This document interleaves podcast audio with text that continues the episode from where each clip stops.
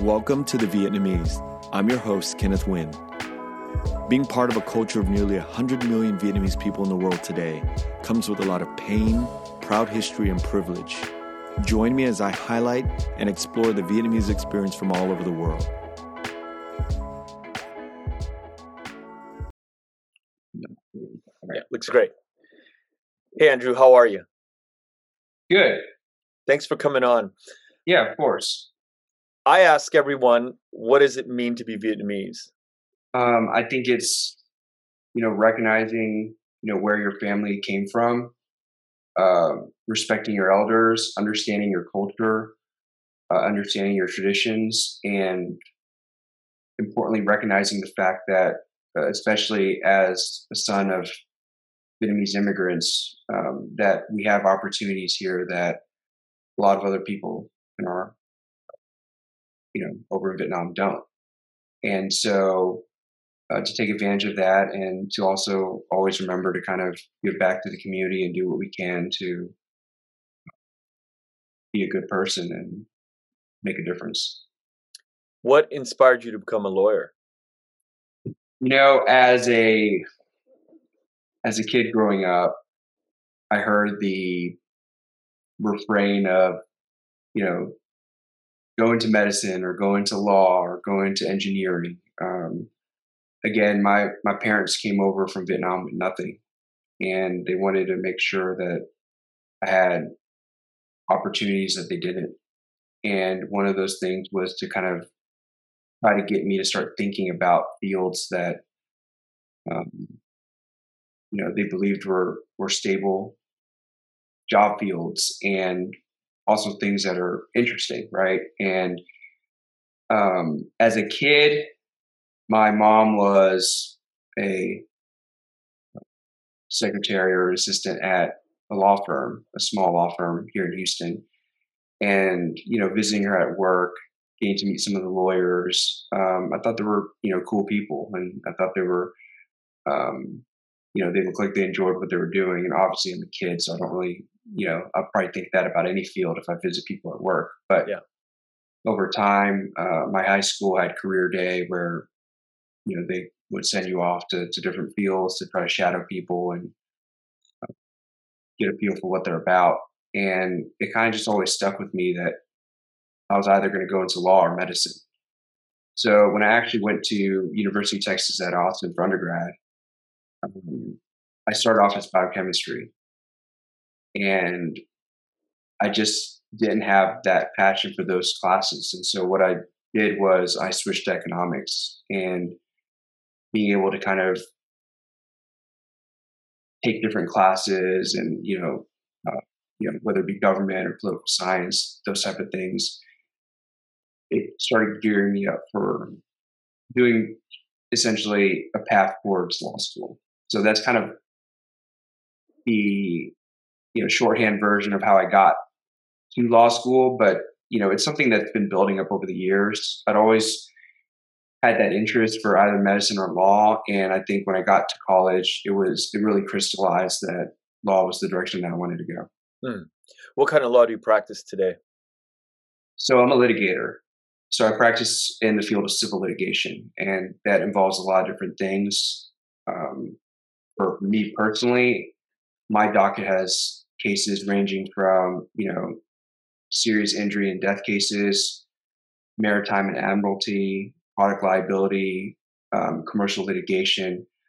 Um, it, there's really a wide array of cases, um, and those are cases that uh, need to be litigated, which is basically, you know, you're you're not just doing paperwork, but you know, you have hearings in the courtroom, you have depositions, you have workup and preparing for trial, um, you have appeals, and so it, it's a, a field that keeps me going every day. I really love what I do, and um, I think it's a, I think it's the right fit for me.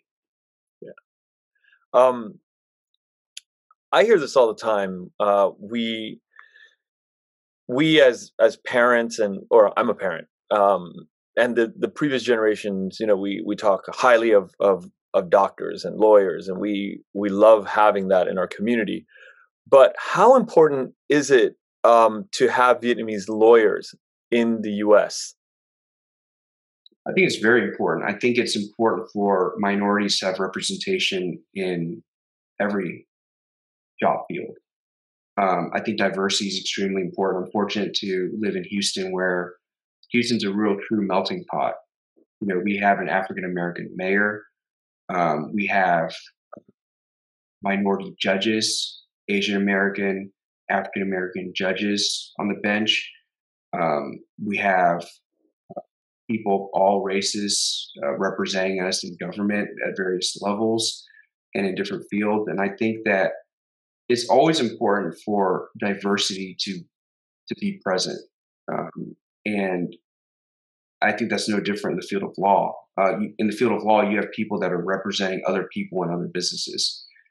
Um, so it, it's important that we exist in this space where we can you know represent either other fellow Asian people. Um, you know, as you know, there are a lot of people over here that either have a language barrier or you know other circumstances that you know keep them in a bubble, and so you have you know people that don't know who to reach out to, and the first people they think of are people that are the same nationality as them. Um, and it's it may be comforting to um, let's say an older Vietnamese family that that needs help to know that there are Vietnamese lawyers out there. I mean, that's just one example, but um, it, it, goes a lot deeper than that. Um, I think that we have to continue to permeate the industry because Asian American representation in our field is extremely low. And, you know, lawyers do so much.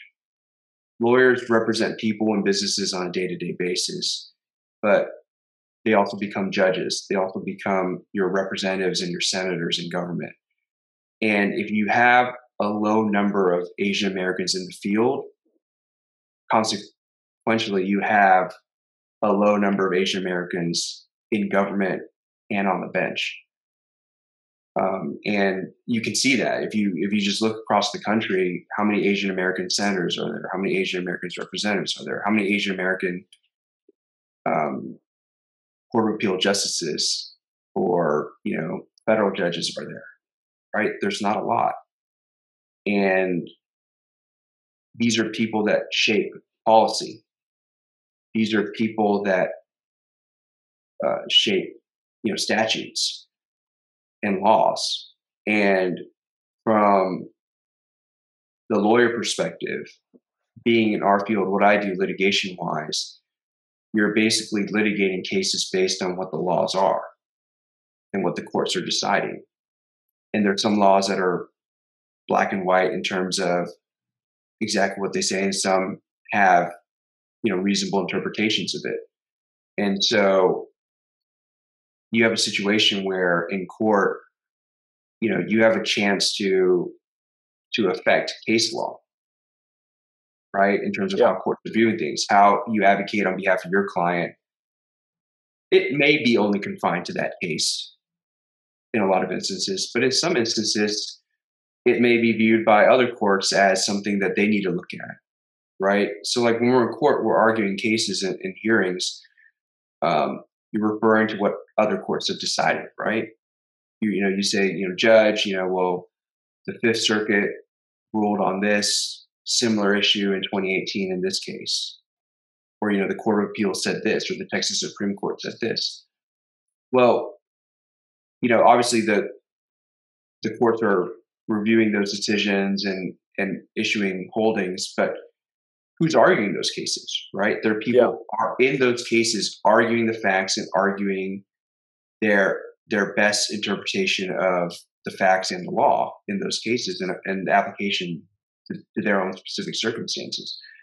And how well they do may affect how other courts, you know, decide. And so it's very important for us to have people that of, of all minorities um, in the legal field because I, I think that we bring so many different you know perspectives and um, I think it's something that's necessary. When I think of a litigator, I think of somebody who needs to be visually tip top, somebody who needs to be presentable.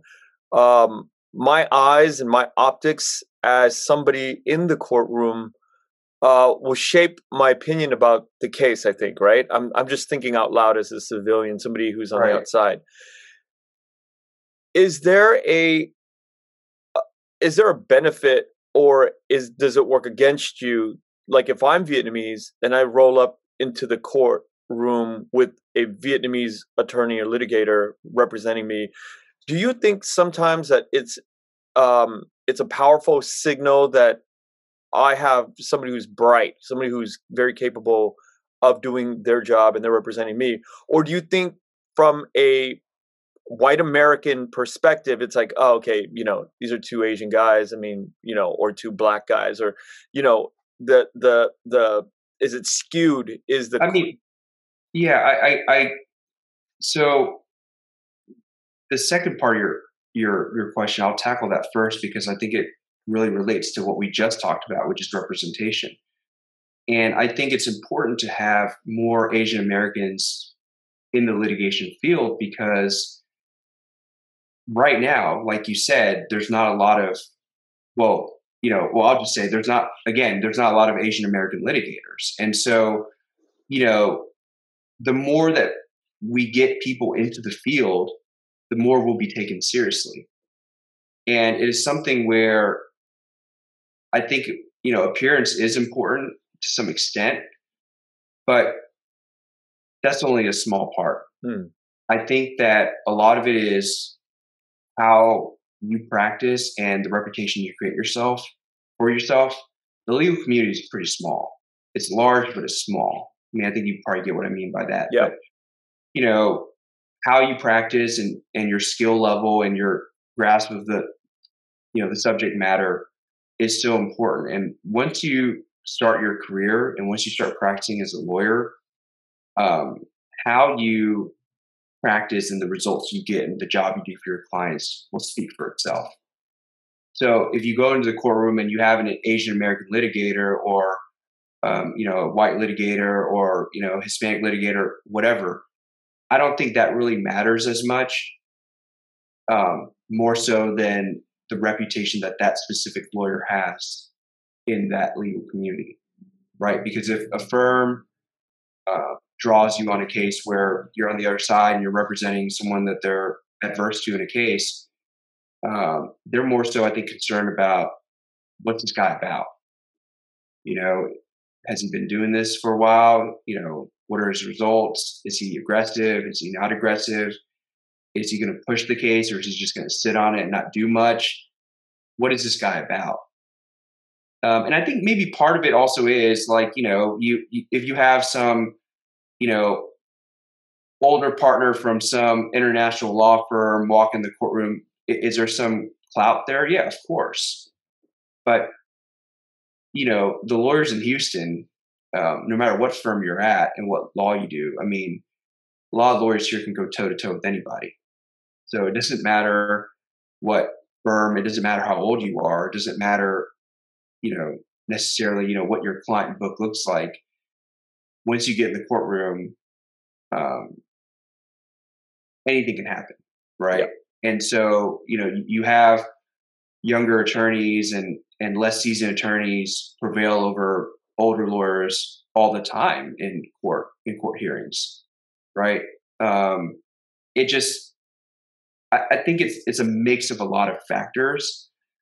Um, I think it's just important to really regarding who you're choosing to represent you, it's important to choose someone that one you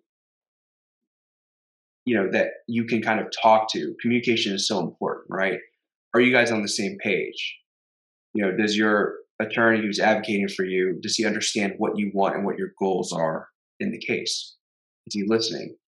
Second, does he actually have knowledge in the subject area that you're you're looking to have him him or her represent you for, right? Yeah. Um, there are a lot of people that, you know, you know, there there are people sometimes that take cases that they don't necessarily have the experience or um, you know, or the bandwidth to handle. Yeah. Um, and and that's fine if you're going to bring other people on board as well. You know, you you have a lot of firms that do that, right? Sometimes, let's say you know you're an attorney that represents someone in in one matter, and they want to you help them in some other matter, and you say, you know what, it's a little bit out of what I do regularly, but you bring someone else on board, right? Um, I mean that's different, but I, I think it's important for you to ask you being if you're uh, someone looking for an attorney to, to ask them what their experience and what their practice areas are on a regular basis. I think it's important because when that attorney is showing up for you in court, I mean, you want him to, to know, him or her to know what they're doing. Well, well, here's the problem, right? So I hire an attorney, and attorneys are very smart people. Typically, they're very presentable, and I talk to let's say five lawyers, and how do I know I'm getting a quality lawyer? A, and how do I know once I think that I have a quality lawyer that that lawyer is going to perform the way I want to? And because by the time I get to the courtroom, it's isn't it a little late because I've made this assessment. How do yeah. I know I'm getting what I want? Well, I mean, kind of one thing is just look at how look at how they market themselves. That that would be one thing, right? Mm. So go to their website, see what their results are. You know, you have firms that will list their results. I mean, my firm lists our results, not all of them, but we list a good amount of results on our page. So you can kind of see that we're we're doing things in different areas, right? That we're not just taking cases, sitting on them and settling them right away right? We actually have things to, to talk about, whether it be, you know, cases in different fields or cases that are, are getting recognition or, you know, cases that are going to trial or cases that are being appealed and, and coming down one way or the other. So I think it's important when you're doing your research is to, to see, you know, what those results are. Like if you're looking, for example, for a family lawyer, it, I, I think it's a little bit more um, I think it's a little bit more simple in terms of what you're looking for. Again, marketing and and and the firm's reputation is important. Um, you know, obviously going through the lawyer's page and seeing that they're they're actually active and they're actually handling certain things. Um, but let, us say you have a very narrow issue, right? Let's say you're a you know offshore worker that gets hurt in a, an oil rig um, you know, at sea. And so if you're hiring a lawyer to do that, to represent you for some injury claim, it would be good for you to know whether or not your lawyer has actually handled that type of issue right. before. Right. Now, that doesn't mean that they're not capable of handling that. So, again, I mean, everyone has to start somewhere, right? But, you know, your lawsuit is your one chance. Yeah. At something. That's your one chance. You know, let's say you think you got wrongfully terminated, or let's say you you got you know someone you know gotten in a, a terrible accident or a tragic accident, or you have some you know contract that got breached and you know there's a there's substantial damages. That's your one chance to remedy a wrong, or you know to defend yourself against a wrong if you're if you're on the adverse side. So you want someone that's handled that issue before and not just handled it like handle one case, but has experience and can talk knowledgeably about all those issues. You know, um, we hear things like bet the company litigation, where you know, like a company's future hangs in the balance. You know, you, you have firms, you know, deal with big contracts and, and things like that. But I mean, everything should be a bet the individual, bet the company yeah. litigation, right? Because, like, let's say someone gets in a, you know, um, or horrific, you know, work accident and and some loved one gets electrocuted and you know there's amputation or paralysis or or some other some other serious you know condition that results from a let's say a construction site accident or a refinery accident. Well that's that person's future right? Yeah. That's how they're going to care for themselves in the future. Or they can get enough money for medical bills? Or they can get enough money to kind of get them in some sort of similar position that they were beforehand. I mean, that's not the time to to hire someone that you know your friend just knows. Or that's not the time to just hire someone that you know it has an office down the street from you and is convenient. You know again that doesn't mean that those people can't handle it but sit down with them and and have consultations. A lot of lawyers offer free consultations um, and some offer them at a small you know fee sit down with several lawyers. I i always encourage people like you got to hear what's out there. Yeah. You can't just you know you don't just you know like your your buddy tells you something or you happen to drive by the office earlier in the day and you say you know what? I, it's close to me. I'm just going to go in. Right? Do your research. Talk to them ask them what experience they have in that field and also do your research go online look at their website look at the results you know word of mouth reviews all sorts of things right so i think it's important when you're choosing a lawyer to to do what you can. You're right. There's some things that you may not find out. I mean, there's some things that there are lawyers that may either you know exaggerate their experience, or on the other hand, there may be some uh, incredibly accomplished lawyer that decides not to post any of his results. But you know, at least if you put the effort in on your end to do that research, then you've done the best that you can. Right. Find out and so it, it's something that I think a lot of people need to do more. Um, and you know, it, it's the same thing. If I was to look for a lawyer, you know, and it's different because I'm in the field, right? So I have already idea of who handles what. Right, so if you ask me, for example, like I don't like I don't do labor and employment. If you ask me for a labor and employment lawyer in Houston, I can name you several uh, good ones, uh, very accomplished and very skilled lawyers um, that you know you should consult with, right, and sit down with. And but you know, if I wasn't in the legal field, how else would I find that out? I mean, I would have to ask around. I have to do research. But I wouldn't just hire someone, right? You know, that I don't know anything about, unless I've sat down with them and I've heard them tell me kind of all those things that will answer some of my questions. Yeah, you um had probably different paths in terms of you know starting your own firm working for a big firm going into government what as a lawyer uh, what are the things that kind of affect that decision? Or personally for you how has you know the path that you chose uh, arrived for you? Well so right now i'm a partner at a firm here in houston. And before that i worked at two previous firms. I've worked at, you know, what people would consider boutique to medium sized firms, and I've worked for a large firm. So,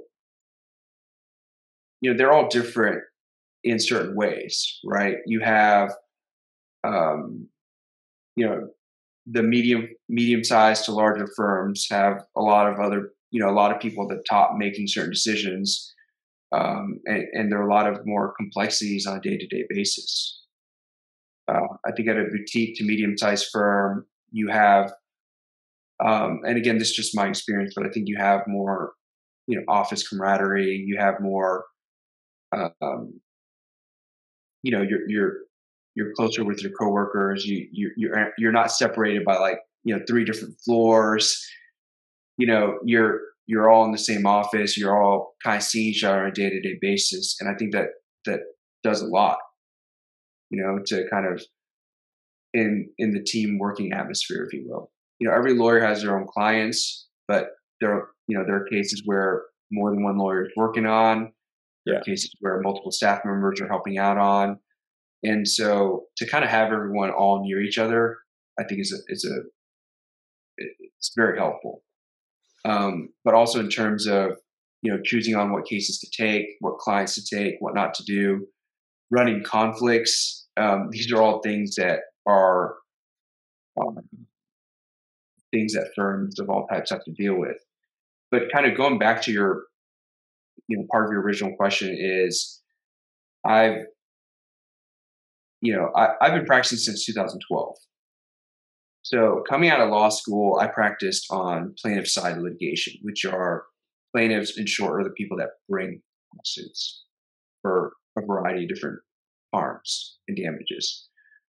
Uh, again, whether that be you know in the injury space or whether it's a you know business tort or some you know business deal gone wrong, whatever else, um, that's plaintiff side litigation. It encompasses a lot more things. However, um, I worked doing plaintiff side litigation for a number of years. Uh, you know, working up cases, litigating them, uh, being part of several trial teams, uh, working on appeals. Um, and then I briefly switched to defense side litigation. Um, you know, from the company perspective, you know, these are, are companies that are are being sued by a number of different, you know, plaintiffs, and the perspective on that side is invaluable. Just to kind of see it from both sides is it you see it through a different prism, and uh, it's I've gone back to plaintiff side, and, and that perspective has been incredibly uh, valuable.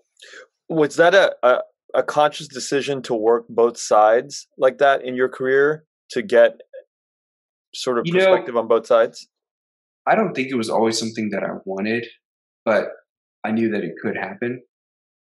Um, I think that diverse experience really help you develop as a lawyer seeing different things. Just like I talked earlier in terms of litigation, I do a lot of different types of cases, and um, just kind of continually adding to that knowledge and adding to that, you know, that knowledge base, if you will, um, is important to allow me to, to represent my clients.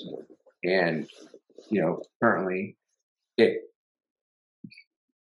it is something that is incorporated into you know how I practice. I mean, I, I've always been I and I say always, I, I grew up a shy kid that you know was very nerdy and um, you know soft spoken, and I didn't break out of that shell until college.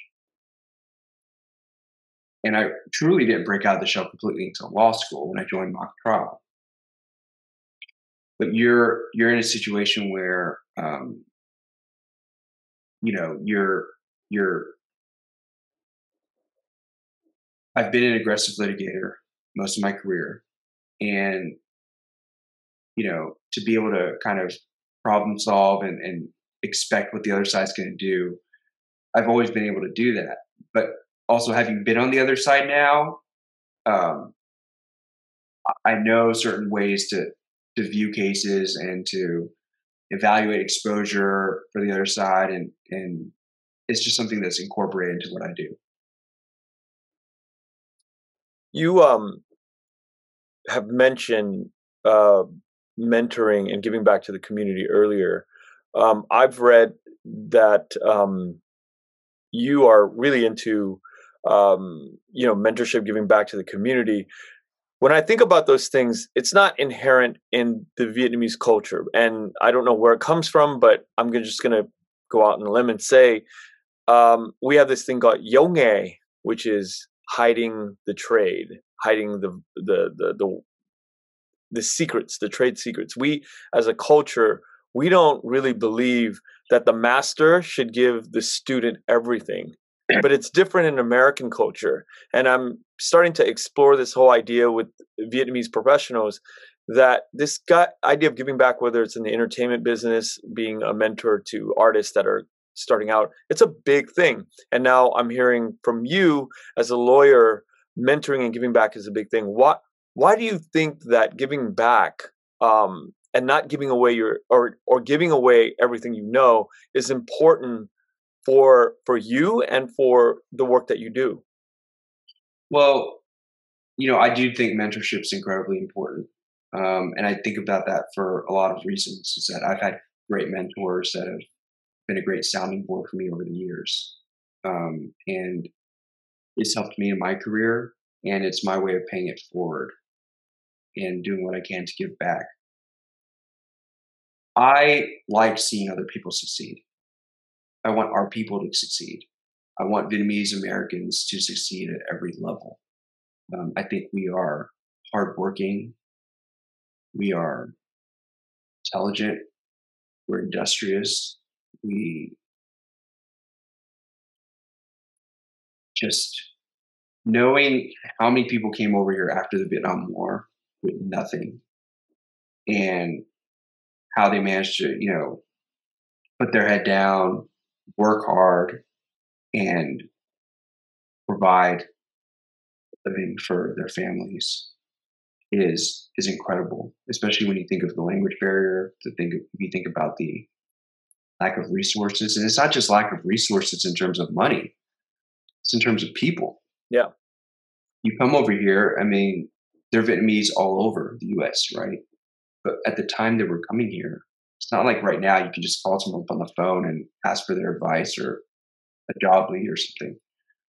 You're coming over here, you're selling down, and I'm so I admire so much the older Vietnamese generation for coming over here, working hard, and doing whatever it took for the younger generation to to try to succeed. Um, and that's something that I don't think we can ever pay back, ever. And um, that's not lost on me, you know. And so it's one of those things where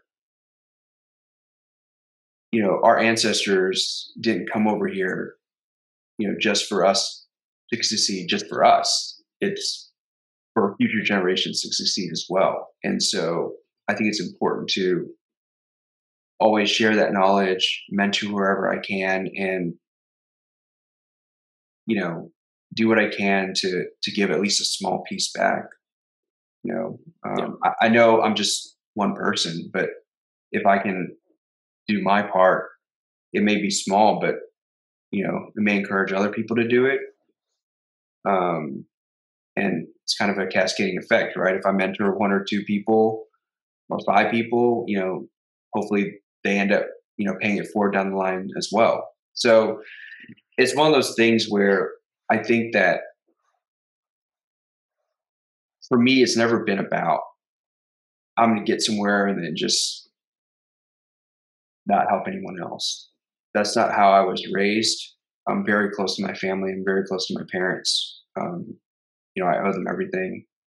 I wouldn't be where I am without them. Um, and it's something where you know it, it I, I don't view it as an obligation i view it more as recognizing you know how blessed i've been and how fortunate i've been in terms of having such you know amazing people come before me and i think it's just something that we should do right have you been to Vietnam? I have not. Um, I'm going to try to go later this year. Um, I've not visited. Um, I've been talking with my cousins about taking a trip back there or to there later this year. Because you were born here, um, right? I was born here in Houston, and um, we we talk, you know, to our family over in Vietnam.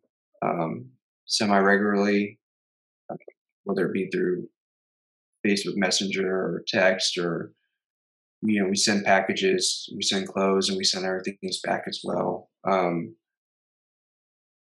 you know there there's certain you know health circumstances for my parents wise in terms of you know I've been wanting to take them back and it's it's been a little difficult in the past few years but it's been something that's been a long time coming. Yeah. And um, you know, it, it is something that is something it is something that I am going to do, and I think I'm going to do it later this year, probably in the winter, and if not, the beginning of next year. What do you expect when you get there? What do you expect to see? What do you expect to feel? Um, you know, it's so crazy because I've heard it's changed so much. Um, it well, I've heard it's changed so much, yet still remain the same in a lot of ways. And so I'm just excited to to see the country, um, knowing that a lot of things have changed, but also to see you know my family friends over there. Um, you know how it is in in Asian culture. I mean, if your your parents or your grandparents grew up with certain people, even if they're not blood related, they're pretty much your cousins or family, close family friend, right? for life. So everyone's kids or your cousins, or I don't even know what the terminology would be to call them, but I'm excited to see everyone over there. And, um, uh, you know, I, I don't really know what to expect, but I think it will be great just catching up. I mean, family is really important to me, and most of our family is over here in the United States. You know, we have family. My aunt, and uncle are in Canada, cousins in Canada, cousins in throughout Texas, California. But you know, we have close family friends in Vietnam, and they're people that you know similar. Like their kids know of me because their parents are telling them like you know I I grew up with uh, Chukwo and Gokim, you know, and you know my parents are telling me like hey you know that's uh, Gohang's you know daughter or Gohang's son or whatever else, and like so it, it's we we know each other in that kind of in in that kind of way, but it's it'll be really cool to kind of all catch up in person and yeah it's interesting that i asked you about your sort of expectations and really what you just 100% of your answer has everything to do with people it's not like oh the countryside or oh the buildings or oh i can't wait to see you know something yeah. physical it's really the way you answered it is very um, telling about um, what you expect. You expect to to be a part of the people, and I, I really like that uh, answer. It shows a it shows me that um, this is what's on your mind. It's the people that uh, that you can't wait to see. Um, I have a question about developing countries, whether it's Vietnam or any other country. Right. The legal um, the legal infrastructure of a developing country that becomes, you know, a Taiwan or a Singapore in the next 20 years, what kind of legal subcategories are sort of like that t- does these legal subcategories take precedence over another? Sort of like criminal law is at the top and then marital and then corporate. Like how does this all work out when we're thinking about a developing country? Right. You know that's that's a great question. Um, i think that I think the criminal justice system for a developing country would be be essential to have a functioning, you know, well-run criminal justice system. And the reason I say that is, you know, let, let me just kind of break it down from at least my perspective, is that I believe that you have to have a criminal justice system in place that you know, that is fair, equitable, and it's something that the citizens have faith in and trust in, especially for a developing country. You, know, you have individuals, I imagine, that are are going to want a clear understanding of what's right and wrong, and you know whether and also have consequences and punishments that are proportional to the crime, right? I don't think there's, you know, what you have is you have some countries that have widely different ways that they approach criminal law. And I think establishing a criminal justice system that the people have faith in is so important. And so you have to have good criminal defense attorneys that know the law and, you know, can protect the people in terms of if the government overreaches or if you know there's some you know absurd you know uh, interpretation of some law that that someone's you know gone astray of or, or whatever else. I mean you have to have good criminal defense attorneys that can protect the, the interests of the people. And in that same uh, in that same vein, you have to have prosecutors that are, are following the law, that are not coloring outside the lines, that are also trying to do what they can to keep society intact, right? There's a need for both sides. I've never been the type of attorney, even in the civil field. I've never been the type of attorney that just says, you know what, all defense attorneys are are are you know the analogy that a lot of people use are good, evil, dark, light. Yeah. And, it, it, it's it's not like a serious analogy, but people always think that the side that they're on is the only side that is the just side. But I view it as there's a need for good people on both sides. Because there are going to be times where you know companies are accused of wrongs that they didn't do right?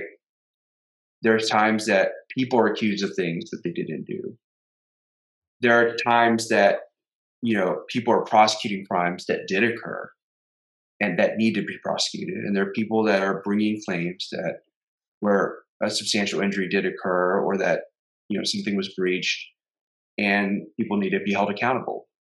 So you have all those situations where you need good people on both sides to represent those interests. And in a society that's developing you have to have a system in place that where there's confidence you know what what is supposed to happen is happening. Like people that are hurting society and hurting other people absolutely they need to be punished for it. Now what is that punishment? I don't know. But you know you have to have people that are willing to put those people away. But then you have people that are either not a, that didn't do it or um, you know where the, the punishment is far greater than the crime.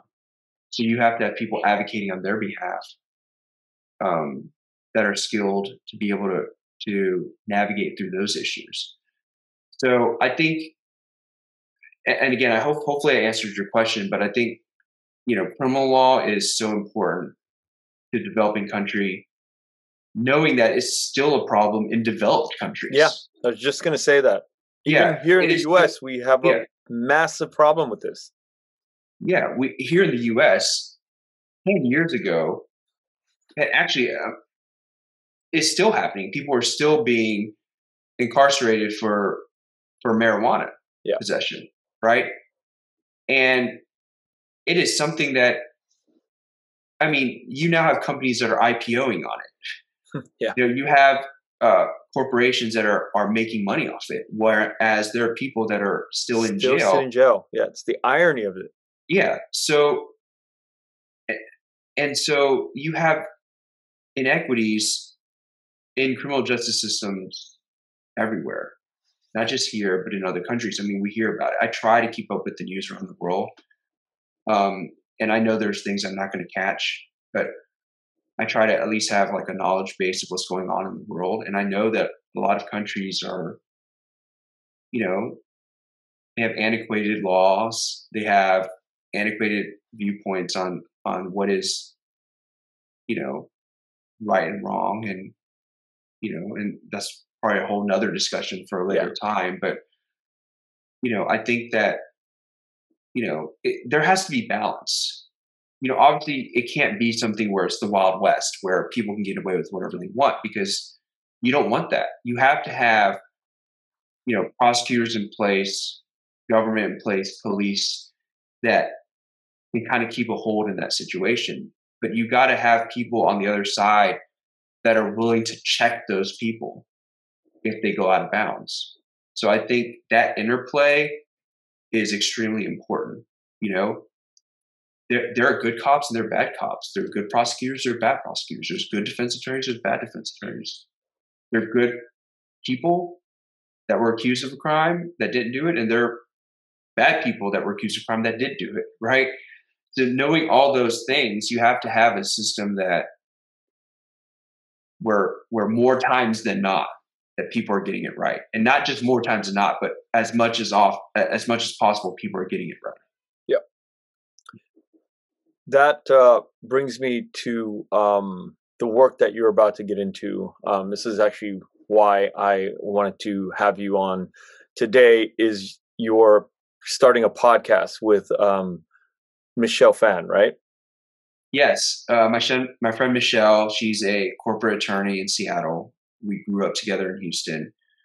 Um, she's very accomplished, very sharp, um, and uh, it is a project that we've been talking about for a while, and uh, we're very excited about it. Um, it's a podcast called Asians in Law, and it's something where we're going to have a dialogue with Asian American law professionals, and that that can mean people that are practicing attorneys, that can mean judges, that can mean people that have taken their law degree and are no longer practicing law but are applying it in some different field, whether it be business um, or something else. And so the purpose is really to to well, the purpose is multifold, which is one to highlight Asian American legal professionals that are are doing big things all across the country. You know, we're not limited here to just Texas or Seattle. It's we're we're going to talk to people all across, but also um, you know using that platform discuss important issues such as you know mentorship, um, deciding what field of law is the right fit. Um, once you're in the law, how to develop your career, um, how to practice in the courtroom. Um, there's so many different topics that we're going to touch on, and it's part of, again, like we've talked about, it's part of trying to not only amplify Asian American voices, but also to help answer questions or, like we call it, you know, demystifying the process for people that may be interested in the law. Like if you're a, a high school graduate that's going into law or going into college and deciding what you want to do, um, you know, some of these episodes can answer some of those questions. Or if you're a college student that's kind of on the fence, same thing.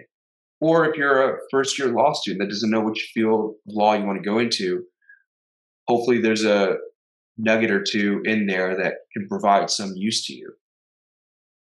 But at the end of the day, it's something that is a passion project for us that, you know, we've recorded episodes already with some, I mean,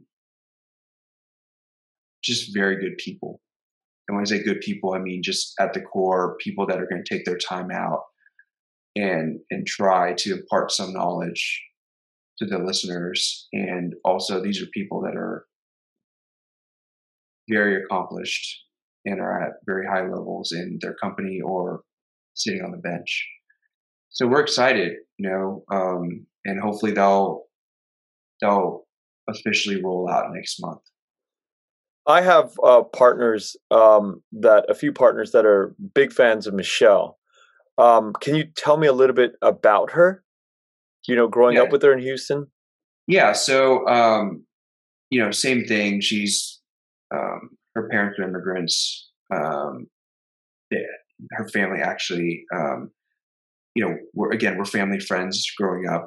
You know, we're also friends ourselves, and um, we've taken different paths. You know, I stayed in Texas for undergrad and for law school. I went to UT and then I went back to Houston.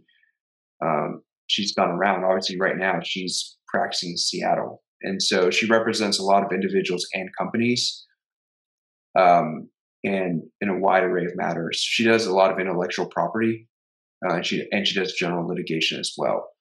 So um, actually, we've you know we've had the opportunity to actually work on cases together as well. Uh, I don't practice intellectual property. I do practice business law.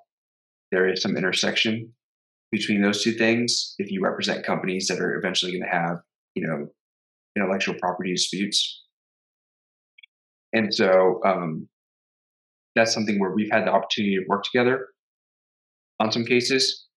But going back to what she does, I mean, she represents her clients very well. And um, it's something where she has a broad client base that trusts her for a lot of matters. And um, she's in the courtroom in and out. Um, so, something that, you know, in terms of accolades, it's just going to keep coming for her. She's gotten a lot already, and it's not going to stop. Why is it important to do something like this right now?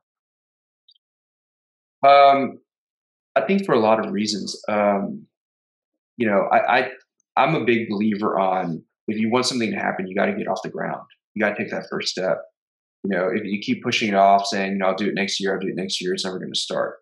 Just like with your podcast, like it took you getting up one day and saying, you know what, I'm going to record my first episode.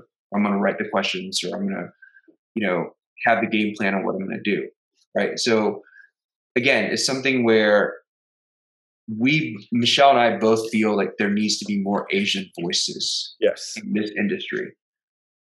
But also, you know, we want to touch as many people as we can in terms of, you know, if there are people that are going to be listening to us, we'll, you know, we hope that they'll take something away from it.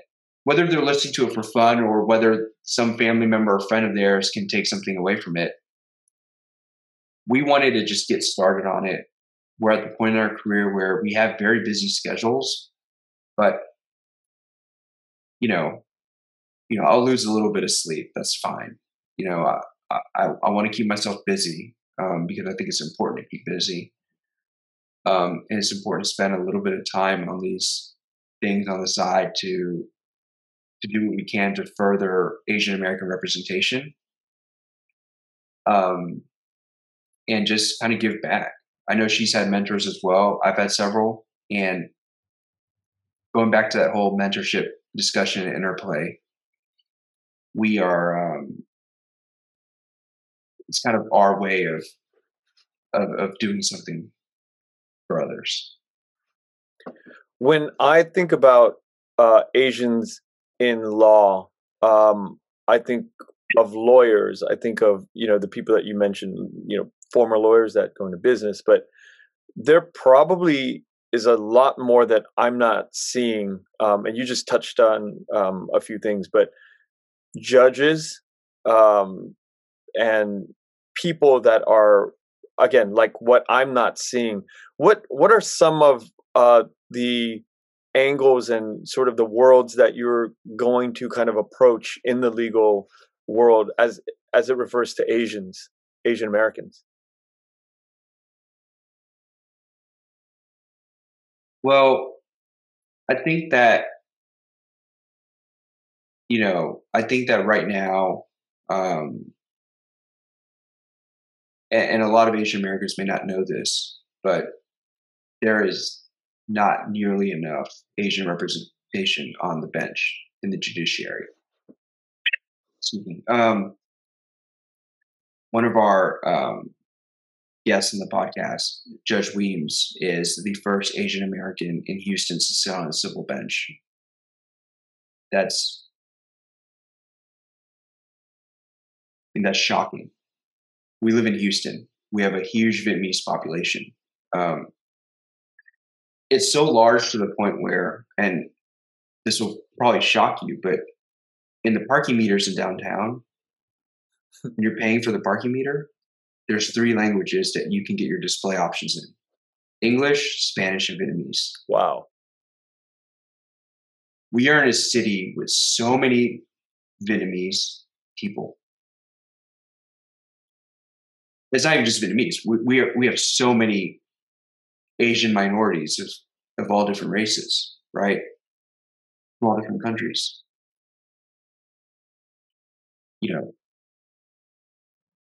how is it that she's the first one on a civil district court bench? We have another Asian American on the criminal uh, district court here in Houston, and um, they were voted in at the same time in the same year, a few years ago. But it's something that I don't think people truly grasp. I mean, I can name on one hand and, and you know part of this may be that you know I, i'm not going to know every asian american that holds a government office in the us i don't think anyone can name that but in terms of us representatives or the senators you know in congress there's not many i mean you you you're going to think of what people running for for office like andrew yang okay uh, Congressman Ted Lieu. Okay, that's another one. Um, Kamala Harris. You know, that's one.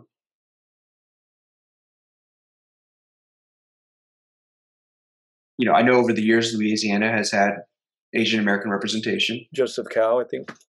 Yeah. But it's very, very rare.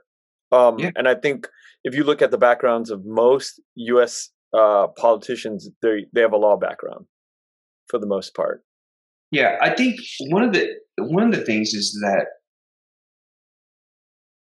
you know we as and this is going to be an overgeneralization, but you know, growing up, and, and I feel like I can say it because I grew up like that. You know, I grew up very timid, shy. You know, you're you're you're you're taught to to respect others, to kind of you know be compliant, if you will. You know, don't break any rules. You know, live a very structured day to day life. And I feel like, you know, we need to be aggressive. We need to to speak out about issues. You know, if you have a platform and there are injustices happening in the world, speak about speak, speak out about them, right? Um, you know, run for office, apply to grad school, or apply for that job that you don't think you're going to get. You know, let your voice be heard in the workplace. Don't just go in and out every day and not say anything have people overlook your existence, right? Whatever field you're in, it doesn't matter. You know, as Asian Americans, you know, we are, you know, we bring so much to the table. And I don't, and, and certainly, but when I say that, I don't mean that we're better than anyone else. I don't mean that at all. I mean, I think we're, we're all, you know, one people, right? We're all human. But it's important for people to understand that, um, you know, we're not just that, you know, the stereotypes are, you know, we're not just put us in the back room and we'll, we'll do, you know, um, you know, a good accounting for you, we're good at math, or, you know, we're, we're just going to put our head down and not talk and just do everything that's given and, and, and never do more, you know, or, you know, not speak out and things like that. And, and I feel like we have to continue. There's so many Asian Americans pushing the envelope right now. And whether that's in law, in government, um, in um, the charitable space, or kind of in the uh, philanthropy space, there are so many people that are doing such great jobs. I mean, I can't even name them all. I mean, you know, just there are people that are making our community proud out there every time they do something. And we have the capability to put so many more people on that playing field. And so these small things like, you know, you and I on this podcast, um, you know, me and Michelle, you know, Michelle and I's, you know, later on, it's one of those things where it's just more chances for more voices to get into the mix that hopefully resonates with people and, and makes them want to to do more, right? And do more doesn't necessarily mean like again, like it could be whatever field you're in, but the point is is to do things outside of work. Like you're not just confined to what you do as a living. You can be involved in your community outside of work. You can take on extra responsibilities outside of work. You can try to effectuate change in your community outside of work. And those are things that I think we've gotten so much better at over the years, but we need to continue in that direction and building that momentum. As I'm talking with you in the last um, hour, I think that somebody like you, you have a lot of confidence and you come off um, as you're very sure footed. Um, I don't see you having sort of this um,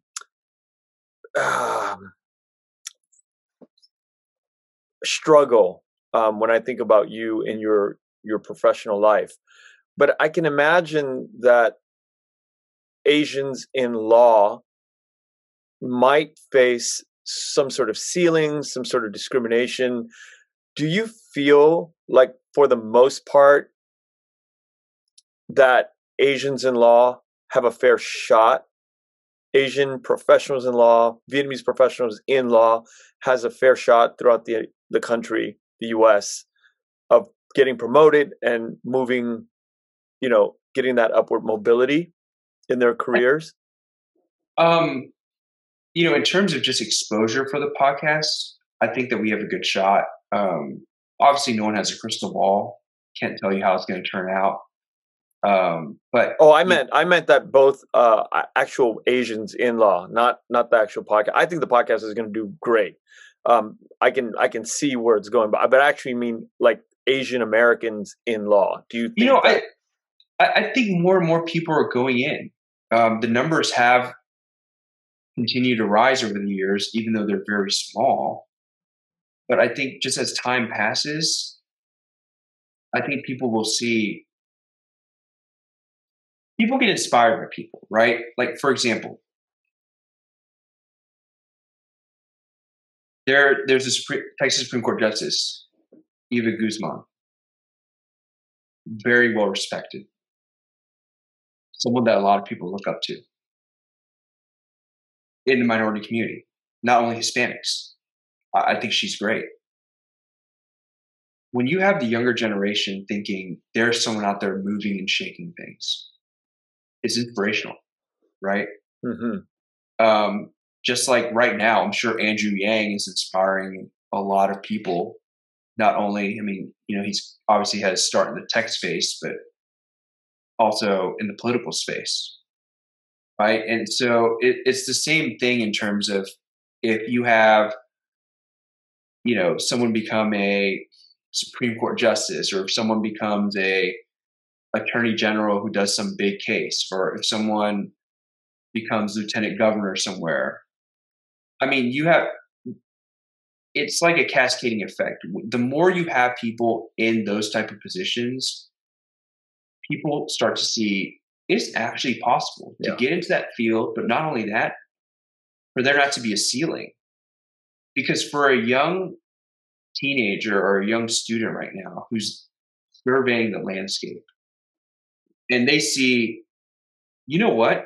There are Asian Americans making partner at Jones Day, you know, at Akin Gump, at um, you know Baker McKenzie, at mid-sized firms, at boutique firms, starting their own firms and killing it. I have friends that have started their own firms and are are are just doing so many big things. You know, whether it be you know verdicts and settlements, um, or just the type of cases that they're advocating for people on. And again, it's if you're a young person, just like when we were we were kids, right? If well, not even when we're kids, even just years ago, right? Anytime you want to do something, you look at the landscape to see is it actually possible for me to succeed in this landscape, right? Yeah. And it's a it's a big deal when you look and you see, oh, you know what? There's another Asian businessman in this space that has done well. There's another Asian podcaster. There's another Asian person in government. There's another Asian, you know, project manager for a construction company. You know, all those things. Like the more we permeate the industry, now I'm talking about the legal practice, people will start looking around and seeing you know, it's possible. Now, I guarantee you, eh, without even knowing numbers, just talking common sense wise, if now if you go to a firm's website, you're going to see more diverse photos than you've ever seen, you know, in the last yeah. five years or ten years. There, people of color are increasingly being elevated, rightfully so, to more leadership positions and more positions where they have a chance to to do bigger things and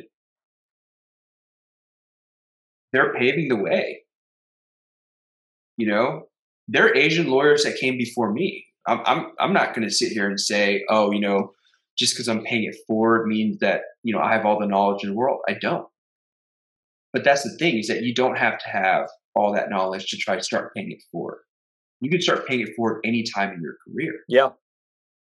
And there were lawyers, there are extremely successful Asian American lawyers in Houston that are older than me that are, are paving the way for for all us younger ones, you know. So that's something that um, I've thought about a lot, and again, to whatever I can do my part to build that momentum and keep it going, I'll do. Andrew, I um hope that in the future I can get both you and Michelle on with me and sit and discuss something that you know will be happening in the future, um, especially as it relates to Asians in law and your podcast. And maybe next year, the end of this year, we can the three of us can sit and have a conversation about you know the podcast and the legal world um, as it pertains to our story. Um, yeah, we can definitely do that.